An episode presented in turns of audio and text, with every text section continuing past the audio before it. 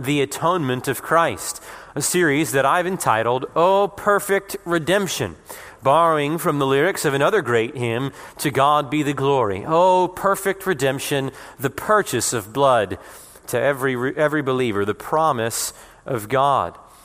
And we have been asking the question given that Christ's atonement was a perfect redemption, that there is not the least imperfection or failure in the work of Christ on the cross, we've been asking what can we conclude about that controversial question about the extent of the atonement?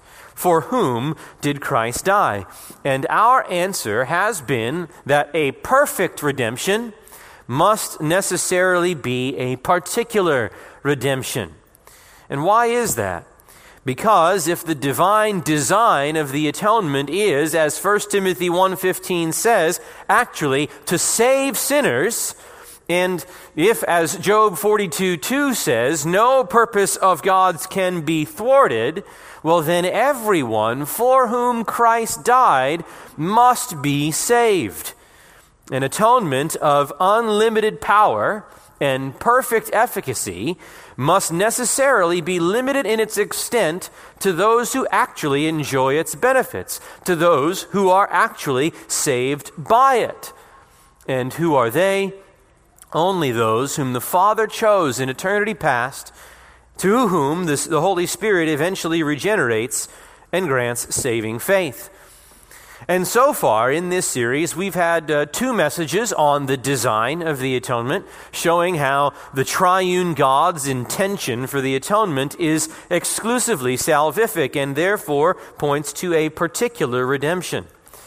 And then in our last two messages, we've been discussing the nature of the atonement. And we've said that it is most fundamentally a work of penal substitution where Christ pays the penalty for our sins by becoming a substitute for us.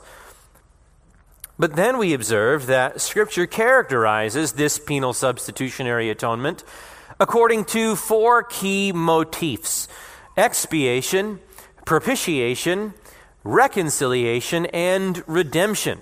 And the argument has been that given how Scripture defines each of those designations for the atonement, we are right to conclude that the nature of the atonement is perfectly effective, perfectly efficacious. It always accomplishes what it sets out to do.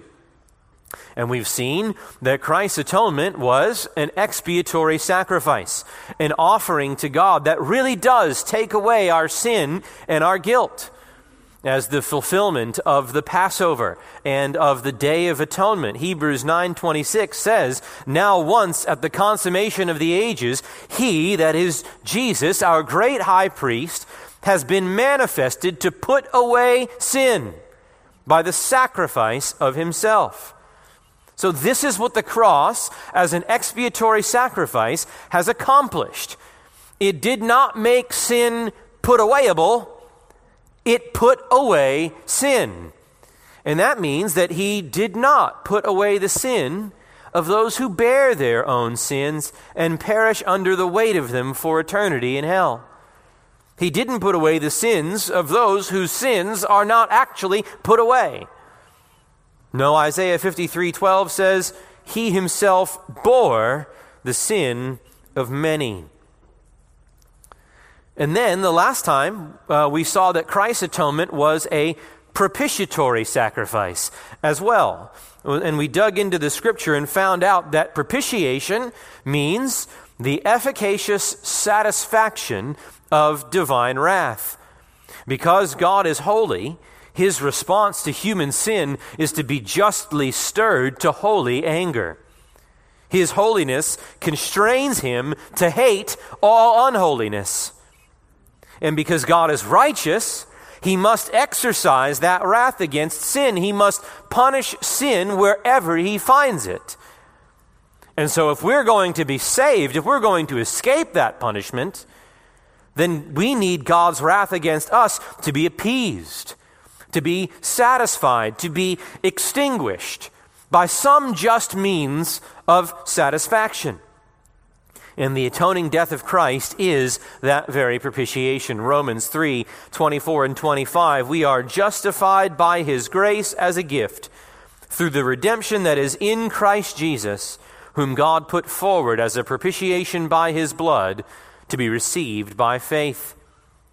And so you see, by receiving in himself the full exercise of the Father's wrath against the sins of his people, the Lord Jesus Christ satisfied the Father's righteous anger against sin. And in doing so, he turned away God's wrath from us, who, were it not for our substitute, were bound to suffer under that wrath for ourselves for eternity. And the point was that if Jesus' death is a propitiation, if the atonement turns away wrath for those for whom it's accomplished, well, then God's wrath against those sinners that Jesus died for is extinguished forever. For that wrath ever to be roused again would mean that the propitiation Christ made was insufficient to satisfy the demands of God's justice. But that is unthinkable. The Father was perfectly pleased by the sacrifice of the Son, and so there is no wrath left for God to execute upon those for whom Christ has died as a propitiation. And that is all of our hope. The Father's wrath completely satisfied. Jesus, thank you. But since we know that many do suffer the wrath of God for their sins, it becomes plain that for them, Jesus was not a propitiation because the wrath of God remains upon them. And so you see, we can't have the, the, wrath, the, the wrath satisfying propitiatory death of God be efficacious on the one hand, secure all our hope on the one hand, and then say, well, it extends to those who do have the wrath of God abiding on them for eternity.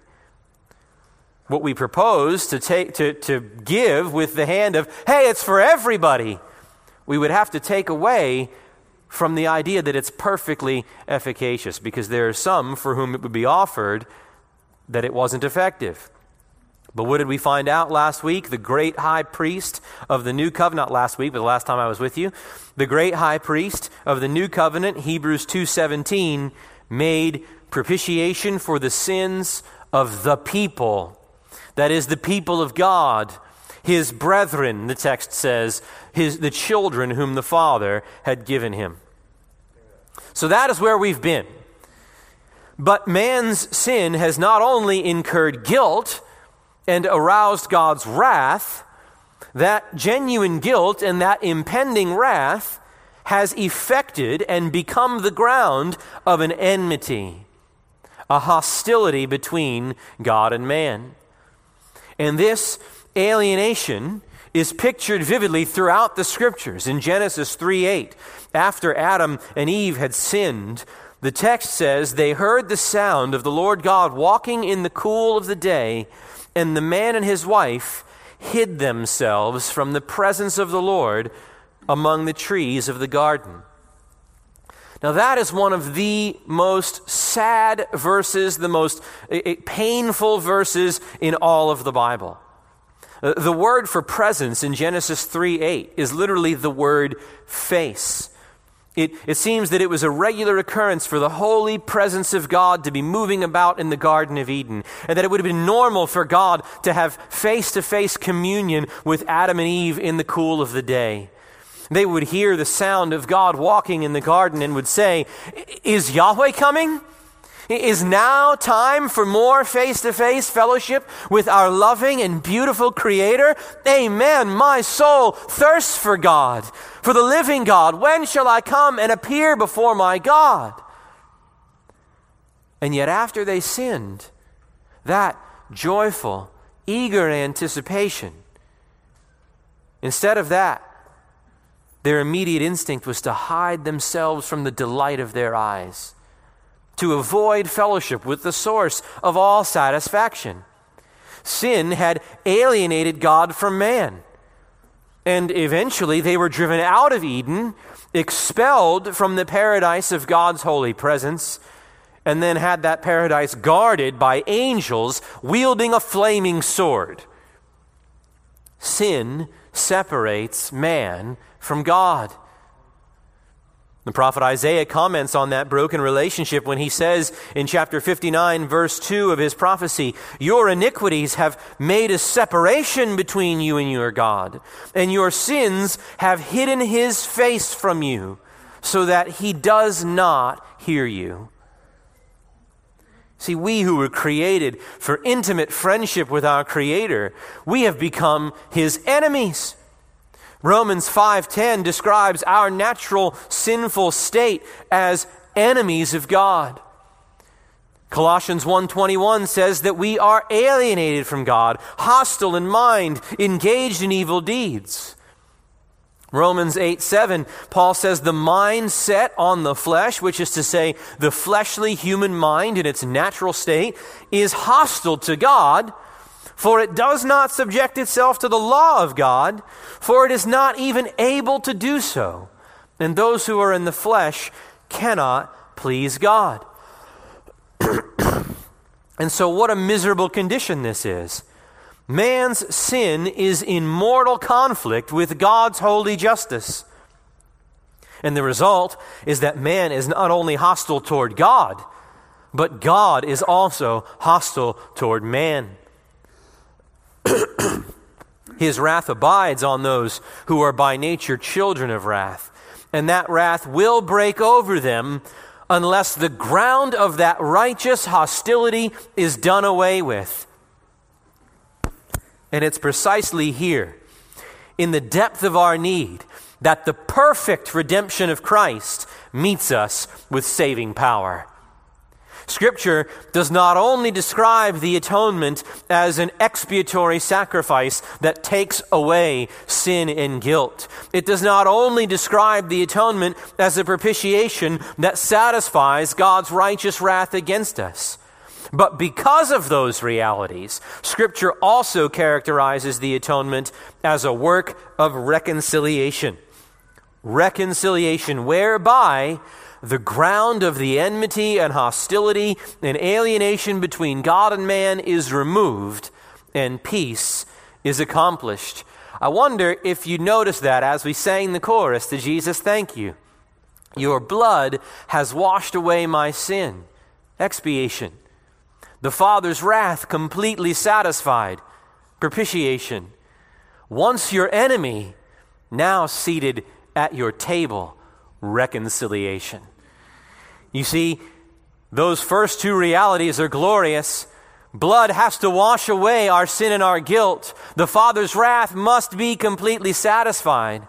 But now something amazing happens. Now the judge does not just dismiss the case against the criminal, the judge brings the criminal home and seats him at his table and makes him a member of the family, so that where there was no relationship, at least no relationship worth talking about, now there is a relationship of love and reconciliation and fellowship and communion.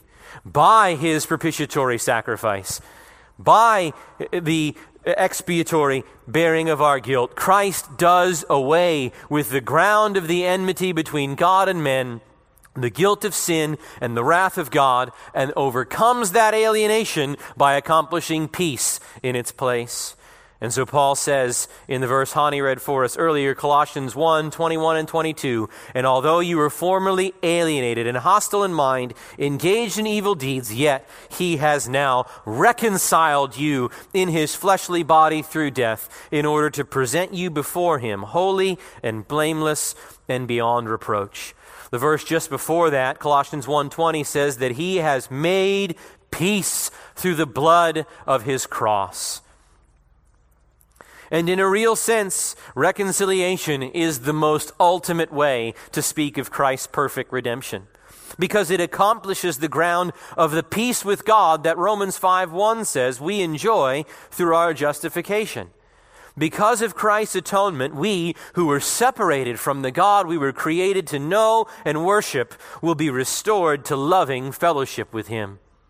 1 Peter 3:18 says that Christ also died for sins once for all, the righteous for the unrighteous. There's the judicial reality of the cross. Christ pays the penalty of our sin as our substitute, the righteous in the place of the unrighteous. But then the next phrase tells us the why of the atonement. Christ died once for all, the righteous for the unrighteous, so that he might bring us to God.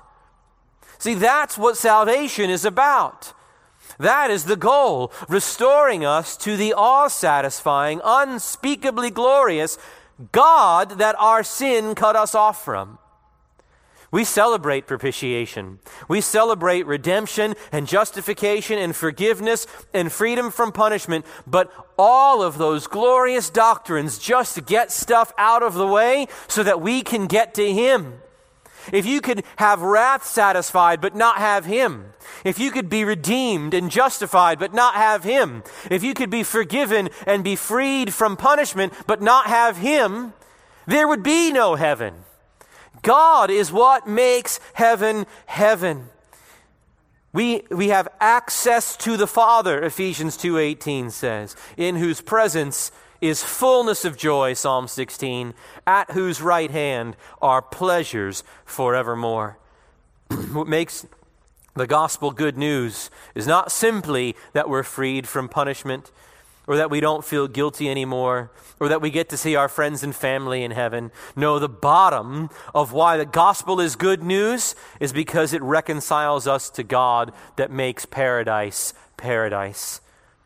Our sin had cut us off from this magnificent treasure, from this ocean of delight, and the cross of Christ overcomes the alienation and the hostility that exists between us and God and purchases, purchases the reconciliation that brings us back to Him.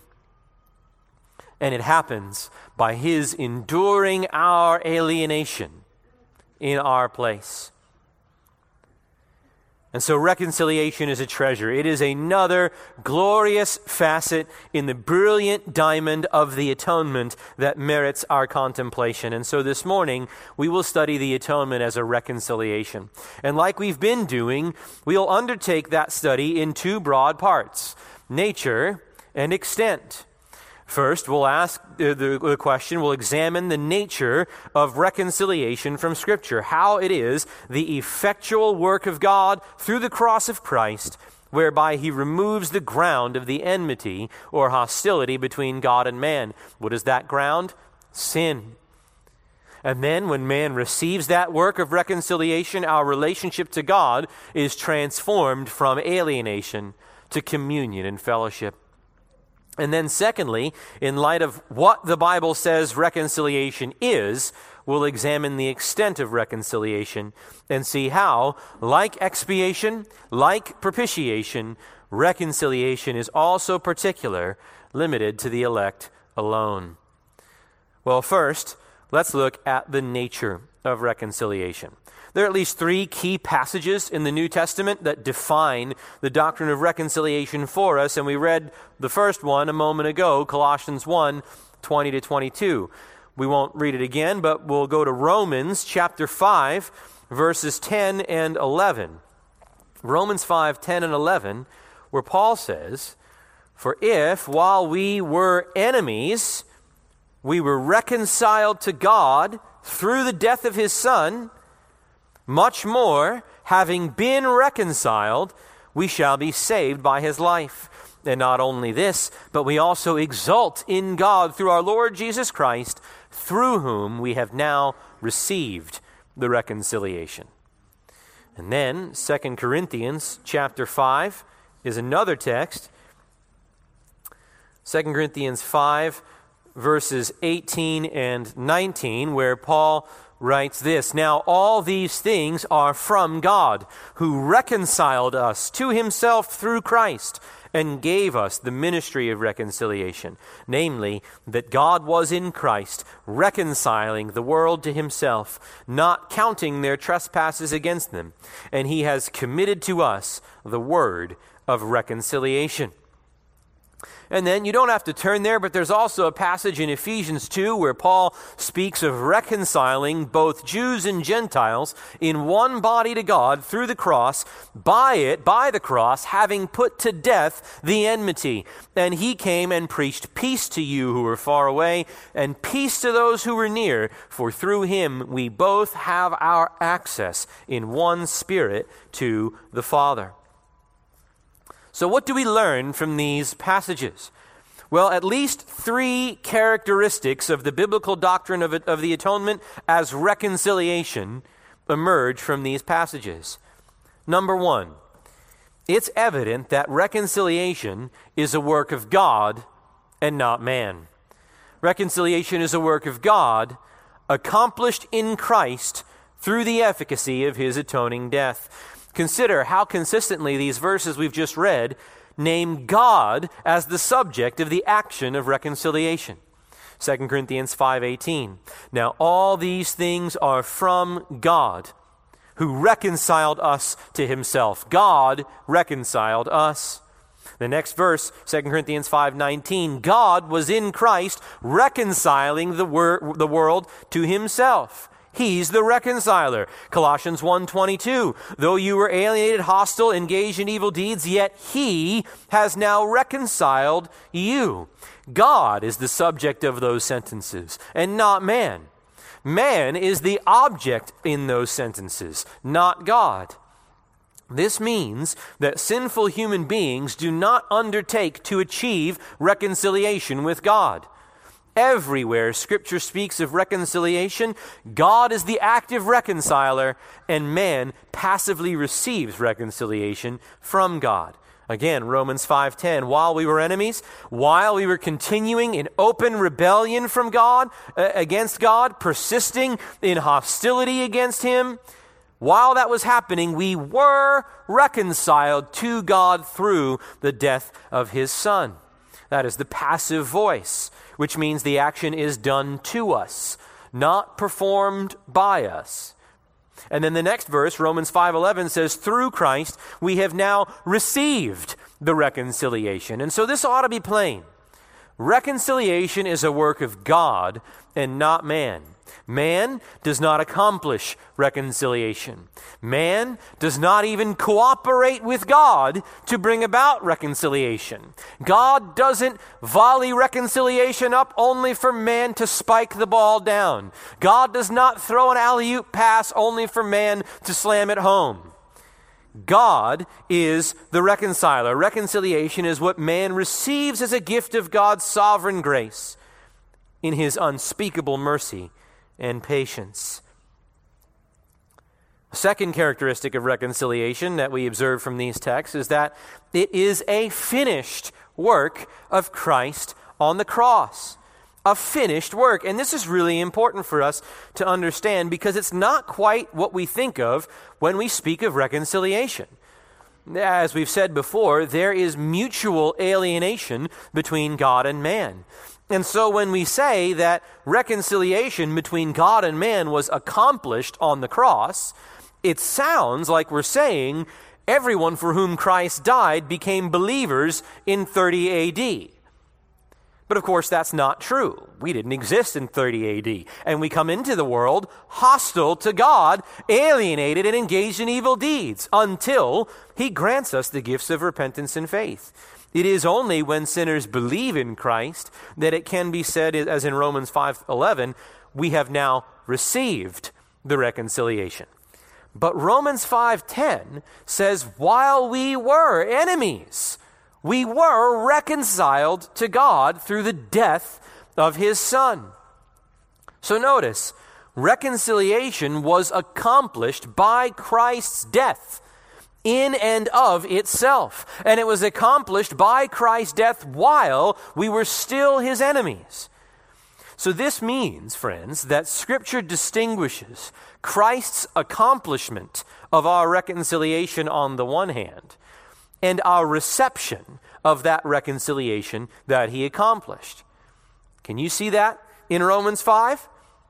We were reconciled to God through Christ's death and when did he die? 2,000 years ago. But, verse 11, when God grants faith, we are said to have now received the reconciliation. We have to understand this.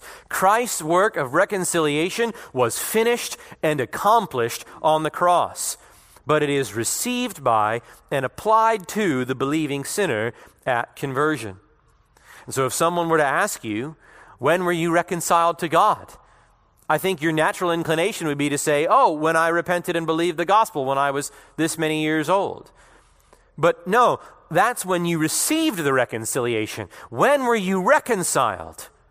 Answer the day Christ died.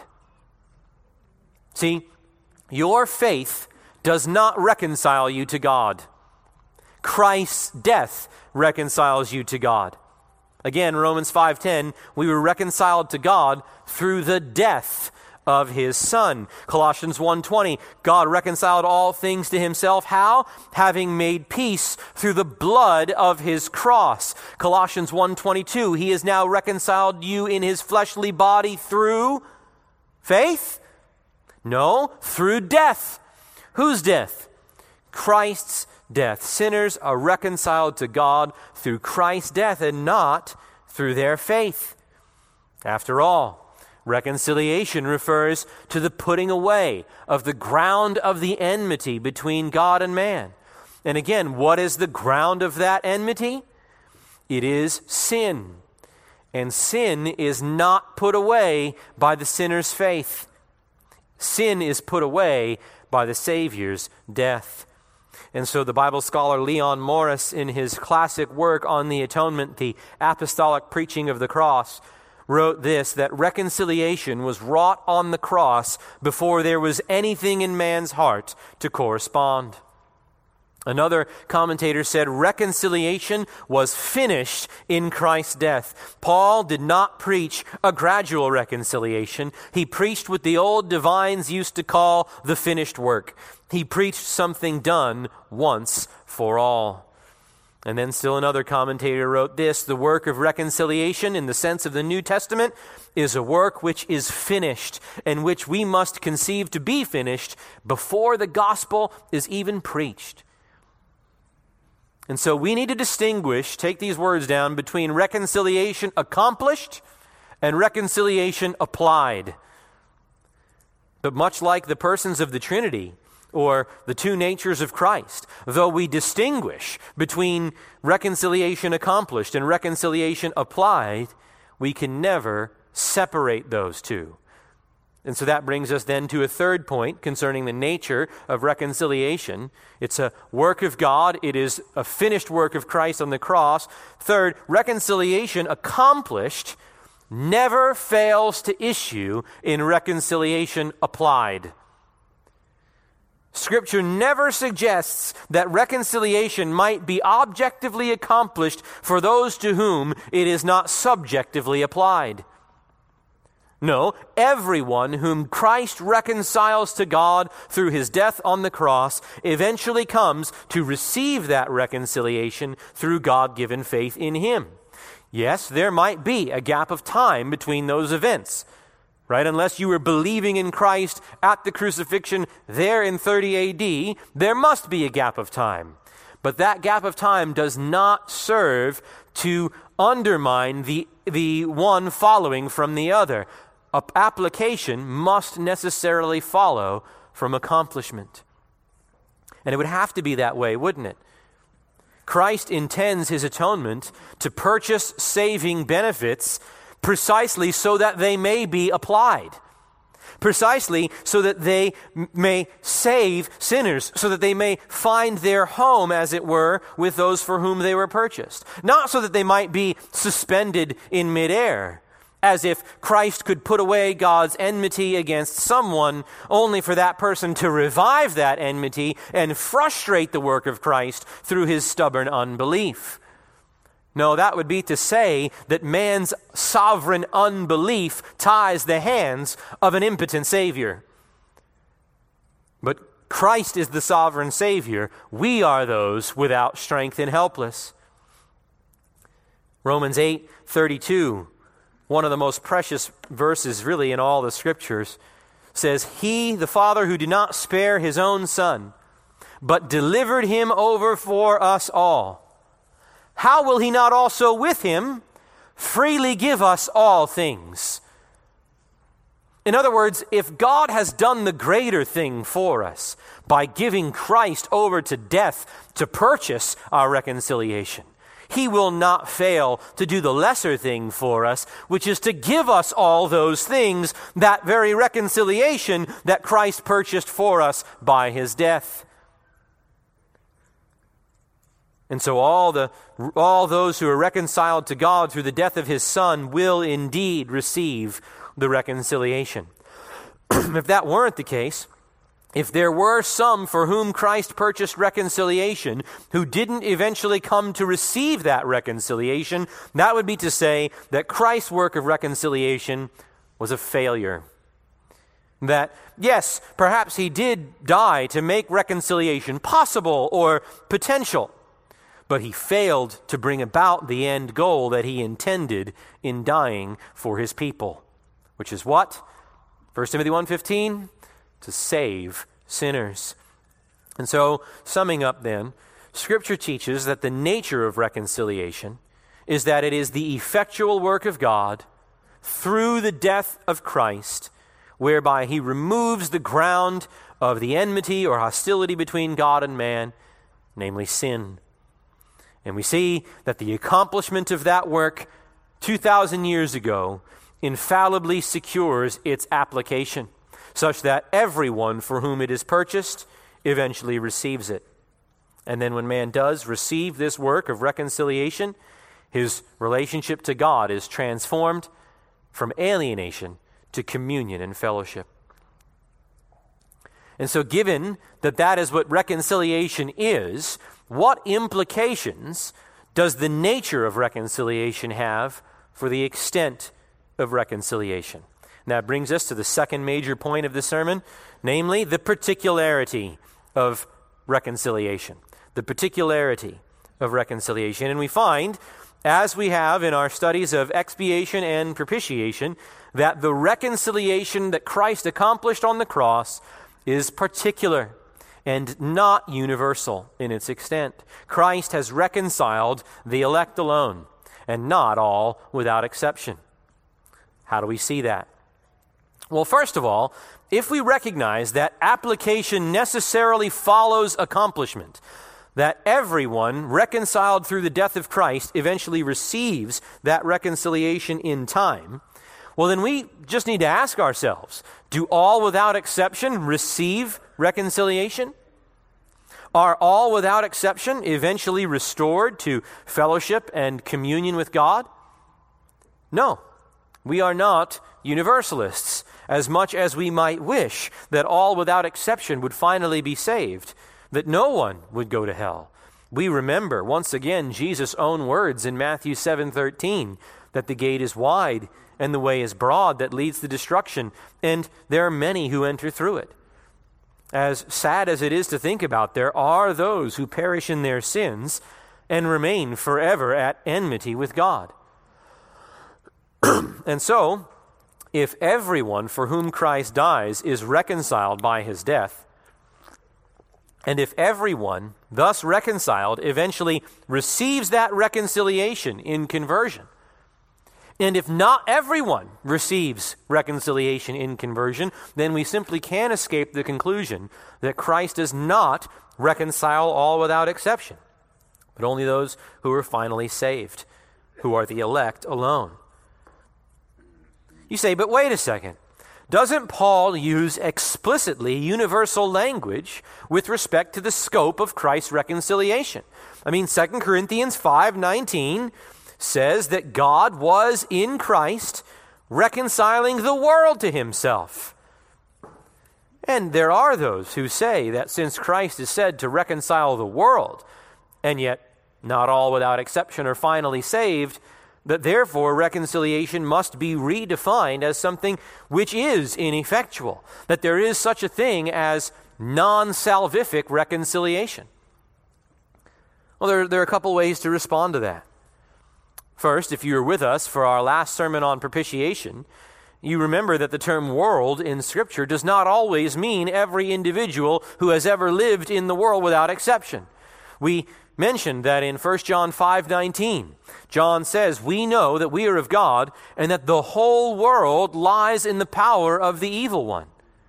But we noted that as much as the whole world sounds genuinely universal, it doesn't include the apostle John or the believers that he's writing to because in the immediately preceding verse 1 John 5:18 he says the evil one does not touch the one who is born of God.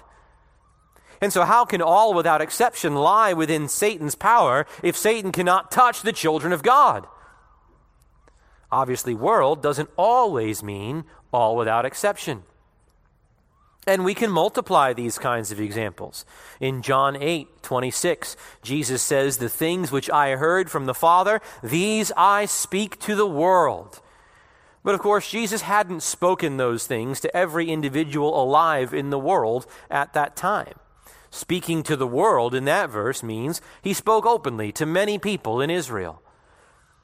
In John 12, 19, the Pharisees complain, The world has gone after him. But again, that doesn't mean everyone who had ever lived, or again, even anyone, everyone who was alive at that time, had gone after Jesus to believe in Jesus. They certainly didn't. No, the world refers to a large number of people in Israel in that verse. In the Gospel of John 15, 18, and 19, Jesus told his disciples, You are not of the world, but I chose you out of the world, and because of this, the world hates you. And so there, the world can't include the people of Christ, and so can't refer to all without exception. Sometimes it does, but not always. All that to say, in the first place, the presence of a universal term like all or world doesn't automatically refer to all without exception. Second, if we did read world in 2 Corinthians 5:19 to mean that Christ reconciles all without exception, we'd be forced to modify the definition of reconciliation beyond biblical recognition. And those who hold to a universal atonement admit that. One commentator says that for his interpretation of universal reconciliation to stand, quote, the common understanding of reconciliation must be broadened. Well, well, yes, indeed, it does. Eh, for universal reconciliation to stand, reconciliation must be broadened to include those who are not finally reconciled. It has to be redefined as ineffectual. Listen to how another commentator puts it. Quote, God and Christ appeal to unbelievers to accept the fact that reconciliation has been accomplished and to complete the action by taking down the barrier on their side, the barrier of pride and disobedience and hatred of God. Now, did you hear that? In order to support universal reconciliation, reconciliation can't be an objective work of God accomplished through Christ's finished work on the cross. It must be redefined as something that has been begun by God, which must be completed by man. Did you hear the quote? Unbelievers must, quote, complete the action of reconciliation by taking down the barrier on their side. But given that Scripture characterizes the atonement itself as a work of reconciliation, that is nothing short of suggesting that the atonement itself must be completed by man. Man becomes his own co savior. And that is horrible news for you and me who know ourselves to be in no condition to cooperate in our own salvation. If reconciliation was not a finished work of Christ through his death, as Romans 5 says, but has to be completed by the unbeliever's decision to believe, well, then you couldn't avoid casting Christ's work as ineffectual and incomplete until it's granted its efficacy by the sinner's faith. And again, that, that's what they say. Another commentator writes that reconciliation does not become effective for the sinner until he believes. But that is not an efficacious accomplishment. That is not a perfect redemption. That is not the atonement of which we sing. and for which we praise God. We are not reconciled to God, as I said before, by our faith, but by Christ's death. Christ, guys, Christ is our Savior, not our faith. And I love what the 19th century Scottish minister Horatius Bonar said about this. He said this Faith is not our Savior. It was not faith that was born at Bethlehem and died on Golgotha for us. It was not faith that loved us and gave itself for us, that bore our sins in its own body on the tree, that died and rose again for our sins. Faith is one thing, and the Savior is another. Let us not confound them, nor ascribe to a poor, imperfect act of man that which belongs exclusively to the Son of the living God. Bonar goes on and says, Faith is precious, but its preciousness is not its own. Its preciousness is the preciousness of Him to whom it links us. You see, faith is glorious. Praise God, we can be saved by faith, by the empty hand of faith, and not at all by our own doings. But faith is only glorious because it is an empty hand, because it joins us to the object of our faith. Faith means nothing except for what our faith is placed in. And the object of our faith is not our faith. The object of our faith is Christ, our substitute. And so we ought not to read world as absolutely universal in 2 Corinthians 5. For a third reason that that's so is that we can look at 2 Corinthians 5 itself and find that there is good reason to read the world in that text that Christ reconciles to God to refer not to all without exception, but to all without distinction throughout the world. And that's because of the relationship between reconciliation and justification. Back in Romans 5 9, don't turn there, turn to 2 Corinthians 5. But in Romans 5, 9, and 10, you can observe the parallelism between the two. Listen to it. Romans 5:10, we were reconciled to God through the death of his son. Romans 5, 9, having now been justified by his blood. And so this relationship between reconciliation and justification is underscored in 2 Corinthians 5:19, where Paul defines the substance of God's reconciling work in Christ as quote not counting their trespasses against them. Now, on what righteous basis can God not count sinners' trespasses against them? Well, on the basis of verse 21. He counted those trespasses against Christ in our place. He made him who knew no sin to be sin on our behalf so that we might become the righteousness of God in him. This is the doctrine of justification. The term counting in verse 19 is the Greek word logizomai, which is the word that Paul uses all throughout Romans 3, 4, and 5 to speak about the non imputation of sin and the imputation of righteousness that is at the heart of the doctrine of justification. Paul says in Romans 4 6, the justified one is the man to whom God credits righteousness apart from works. And credits is the same word logizomai for counting in 2 Corinthians 5. Two verses later in Romans 4 8 says, The justified one is the man whose sin the Lord will not take into account. Again, same word, logizomai. So God was in Christ reconciling the world to himself. How? By justifying the world, by not counting the world's trespasses against them, on the basis of making Christ to be sin on their behalf. And so, if reconciliation consists in justification, in the non imputation of sin, in the imputation of sin to a substitute, and in the imputation of righteousness to the sinner, well, then we can't avoid saying that reconciliation and justification are coextensive.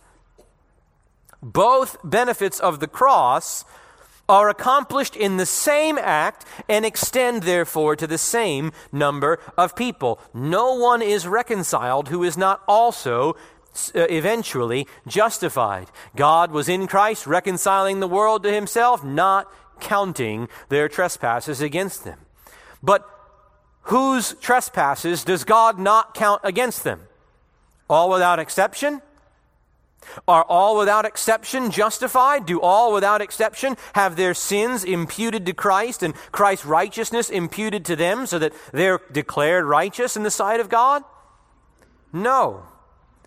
And so we must ask of those who would hold to a doctrine of universal reconciliation if reconciliation consists in justification, and if not all without exception are justified, then how can all without exception be reconciled? The answer is they can't.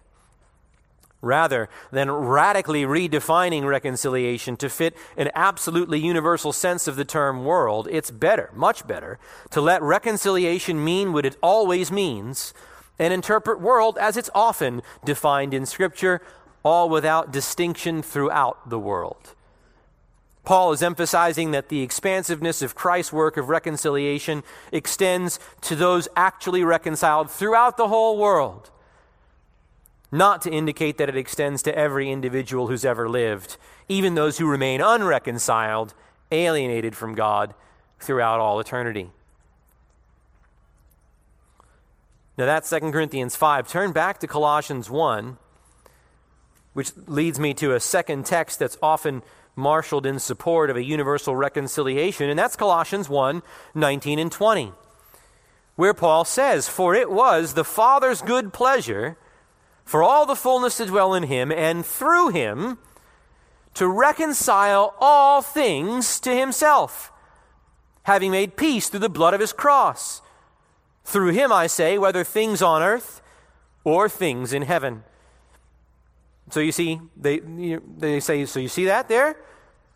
God reconciles all things through the blood of his cross.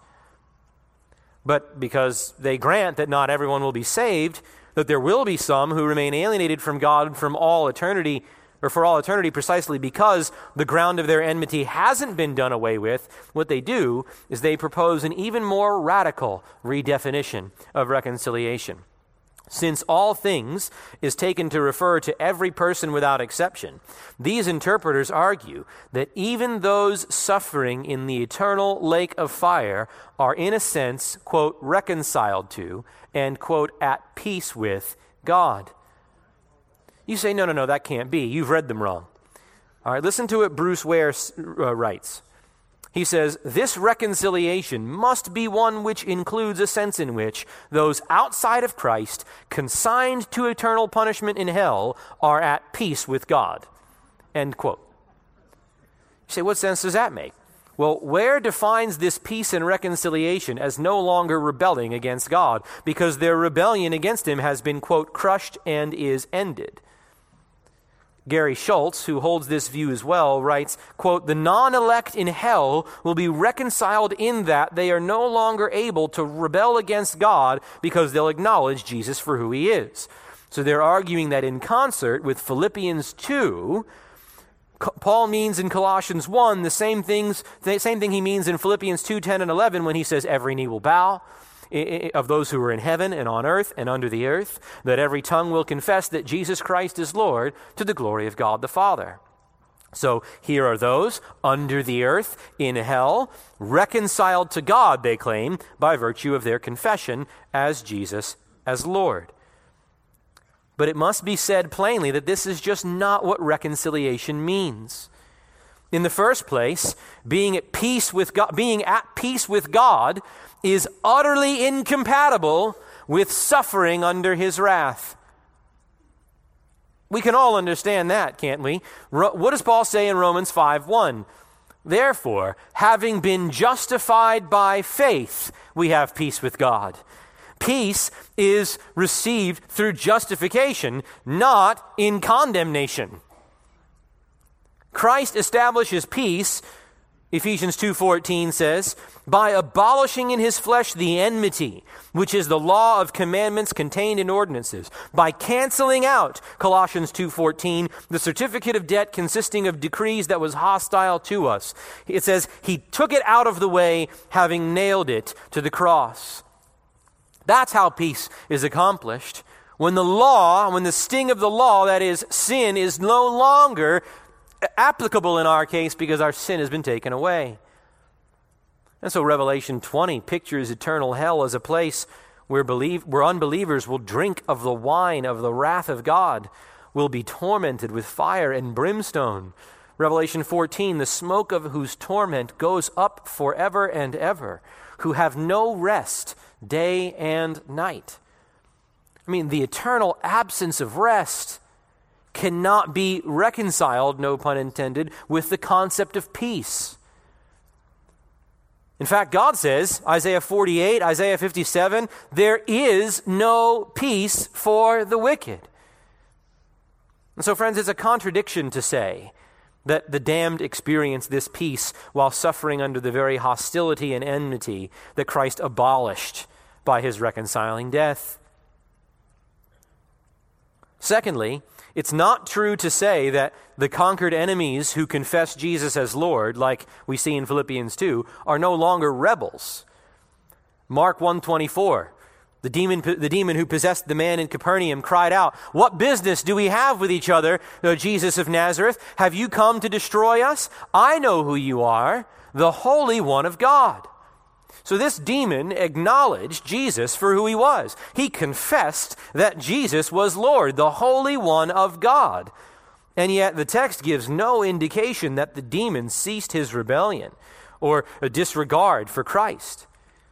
In the same way, while it's true that every tongue will confess that Jesus Christ is Lord, for those who are under the earth, who are the damned, the demons, and the devil, such a confession will not be the adoring praise of a worshiper at long last, nor the subdued acknowledgement that, well, yeah, I guess I was wrong about him. No, it'll be the despairing admission of a conquered enemy, bowing in resentful defeat to the sovereign king whose power he can no longer deny.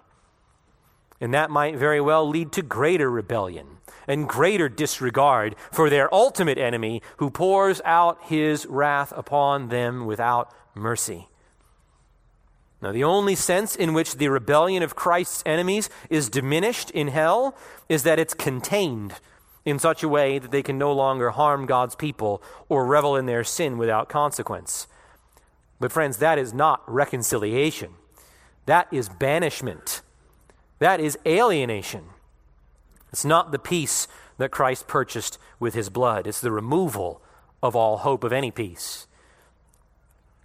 And then a third response to that notion that Colossians 1 is speaking of a, a universal reconciliation. Notice the difference between Colossians 1:20 and Philippians 2:10 and 11. In Philippians, where there's no mention of the term reconciliation, Paul speaks of three categories of beings whose knees will bow and whose tongues will confess those who are in heaven and on earth and under the earth. In Colossians 1, there are only two both the things in heaven and the things on earth. And these are the objects of Christ's reconciliation. But do you notice what's absent? In Colossians 1, there is no reference to the things under the earth, like there is in Philippians 2. So what do you see? The damned are in Philippians 2, but reconciliation is not. Reconciliation is in Colossians 1, but the damned are not. What's the reason for that? Because in Colossians, Paul is speaking of the time after the enemies of Christ have been sent to their judgment.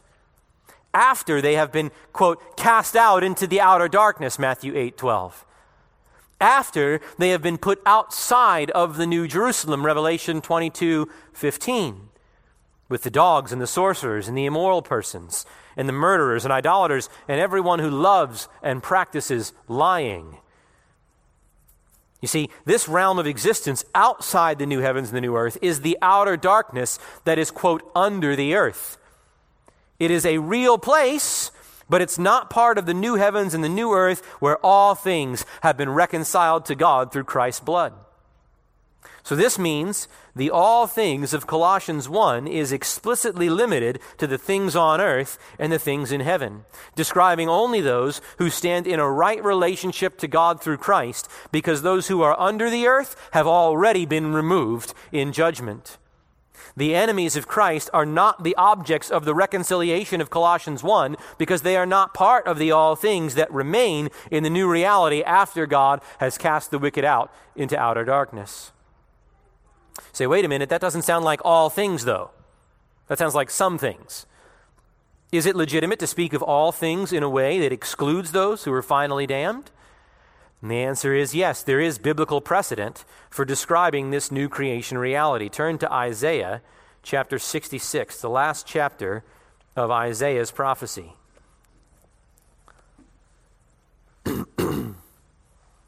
there is biblical precedent for describing this new creation reality with universal terminology while nevertheless intending to exclude those who perish eternally. So, here at the close of Isaiah's prophecy, God speaks in verse 22 of the new heavens and the new earth that will endure in his presence. Of that new creation, he says, verse 23, and it shall be from new moon to new moon and from Sabbath to Sabbath, all mankind, literally all flesh, will come to bow down before me. In Colossians 1, all things are reconciled to God through Christ. In Isaiah 66, all flesh will worship God in the new heavens and the new earth. But, look at verse 24. Then they will go forth and look on the corpses of the men who have transgressed against me. For their worm will not die, and their fire will not be quenched, and they will be an abhorrence to all mankind, to all flesh. So the worshippers of God in the new creation are described in universal terms, all mankind. And yet there's a reference to the damned, men who are distinguished and excluded from all mankind. And so, just as all mankind doesn't include the men whose corpses will be an abhorrence to all mankind in Isaiah 66, neither does the all things in Colossians 1:20 refer to those who are under the earth. They, the, the rebels just won't be part of the all things which fill the new heavens and the new earth. They are outside in the darkness. Say, wait, I got one more objection. Doesn't the all things in Colossians 1 refer to the creation?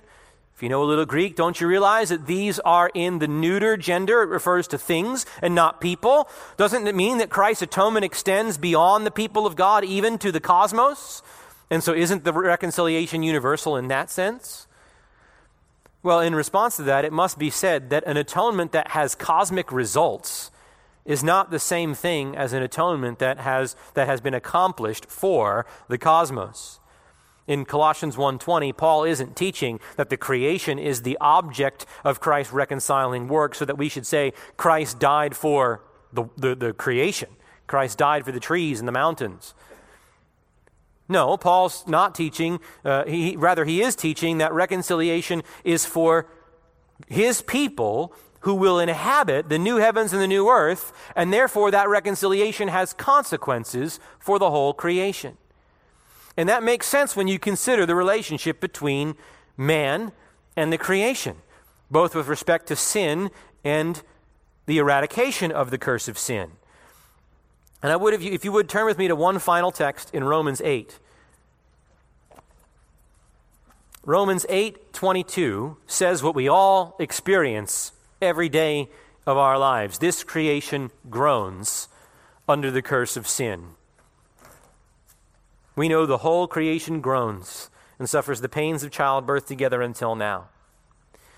But creation has no sin of its own. Right? The creation was cursed because of man's sin. That's what God said to Adam in Genesis 3:17. Cursed is the ground because of you. It was because of the sin of man, Romans 8, verse 20, that the creation was subjected to futility. The creation isn't morally culpable because it bears thorns and thistles and yields produce only by intense labor from man. Verse 20 again, it was not willingly subjected to futility, it was cursed by God Himself as a result of human sin. But creation wasn't cursed without a plan for its redemption. Look at verse 21. The one who subjected it did so in hope that the creation itself also will be set free from its slavery to corruption.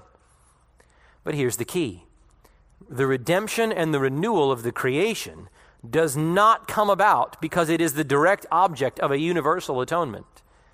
No, just as the curse of creation followed the curse of sinful man, so also the redemption of creation will follow the redemption of man. Look at verse 19. The creation waits eagerly, not for an atonement for its sins, it waits eagerly for the revealing of the sons of God. Verse 21 The creation will be set free from its slavery to the corruption into the freedom of the glory of the children of God. Paul is teaching that just as the creation was cursed in order to be a suitable habitation for God's curse upon, upon Adam's posterity, so also will the creation be redeemed in order to be a suitable habitation for God's blessing upon the new humanity recreated in Christ, the last Adam. And this new humanity is not inclusive of all human beings, still less the animals or the inanimate creation, but rather it consists of God's people alone. that means that the ground of the cosmic renewal of Colossians 1 isn't a universal provision made possible by Christ's atonement. No, it is the consummated redemption of a particular group of people, the sons of God the sons of God. And so we have beheld from God's word both the nature and the particularity of the reconciliation that Christ accomplished in his atoning death on the cross. And especially for you who have not been with us, those visiting with us this morning, why do we go through all this? Why do I state arguments, quote authors, respond to them in detail? Because I want to protect in your own minds, in your own ability to meditate upon the cross, especially this week as we come toward Good Friday and Easter Sunday, to sing the songs that we sing in the gathered assembly and sing them with a heart informed by truth. I want you to be able to see that Christ's redemption, his reconciliation, is a perfect redemption and reconciliation. That we can't say that it was accomplished for those to whom it will never arrive in its efficacy because then we have to shift the burden back onto ourselves to do something in addition to what Christ has done to make it count for us. And there is no good news there. Could you imagine if somebody said, Hey, good news. God has reconciled you through the death of his son. Christ died for you. But you may end up in eternity in hell forever. You'll be reconciled in some sense, You'll be at peace with God in some sense, but, but you'll be in hell. I don't need that reconciliation. That reconciliation you can keep. That reconciliation is not worthy of the glory of what Christ accomplished when he looked up on the cross on Good Friday and said, It is finished. It is finished is our ark, believer. It is, it is our pillow, it is our bed of rest.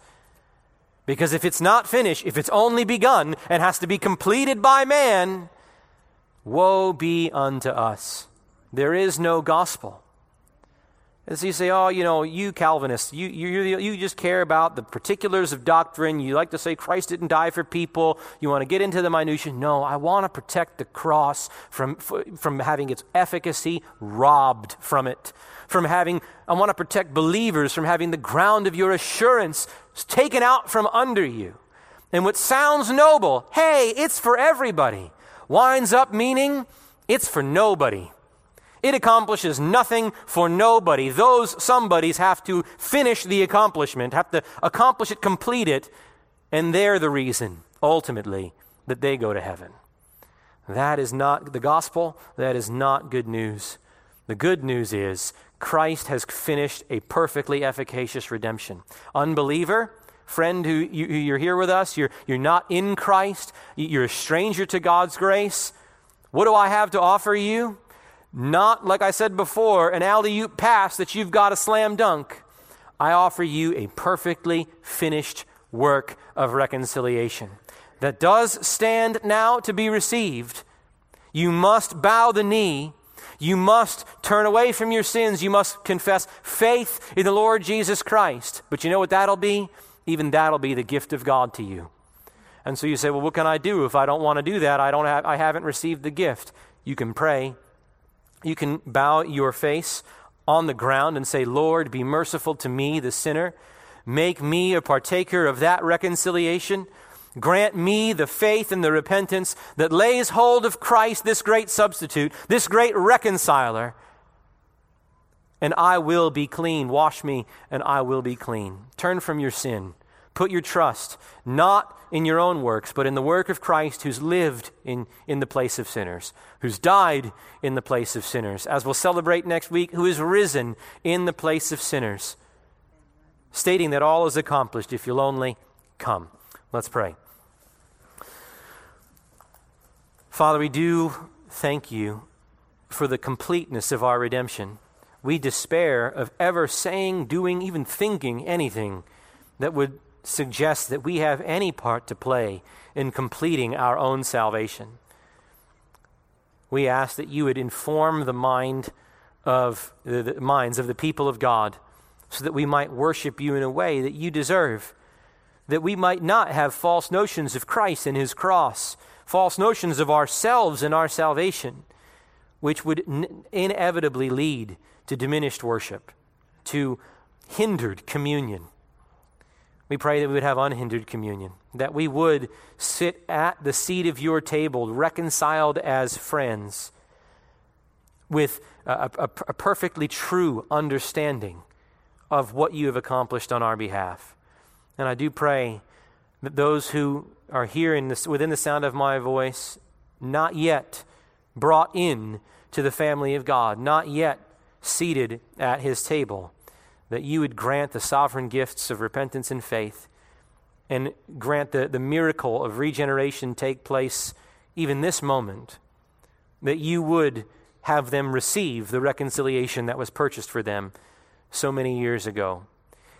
And as we go to the main service, we pray that you would inflame our hearts with worship once again, open our minds to receive the word afresh again. And this week, that you would fix our eyes upon the Savior who has gone to Calvary for us and who has risen from the grave in victory. Prepare us for Resurrection Sunday all throughout this week, we pray in Jesus' name. Amen. For more information about the ministry of the Grace Life Pulpit, visit at www.thegracelifepulpit.com. Copyright by the Grace Life Pulpit, all rights reserved.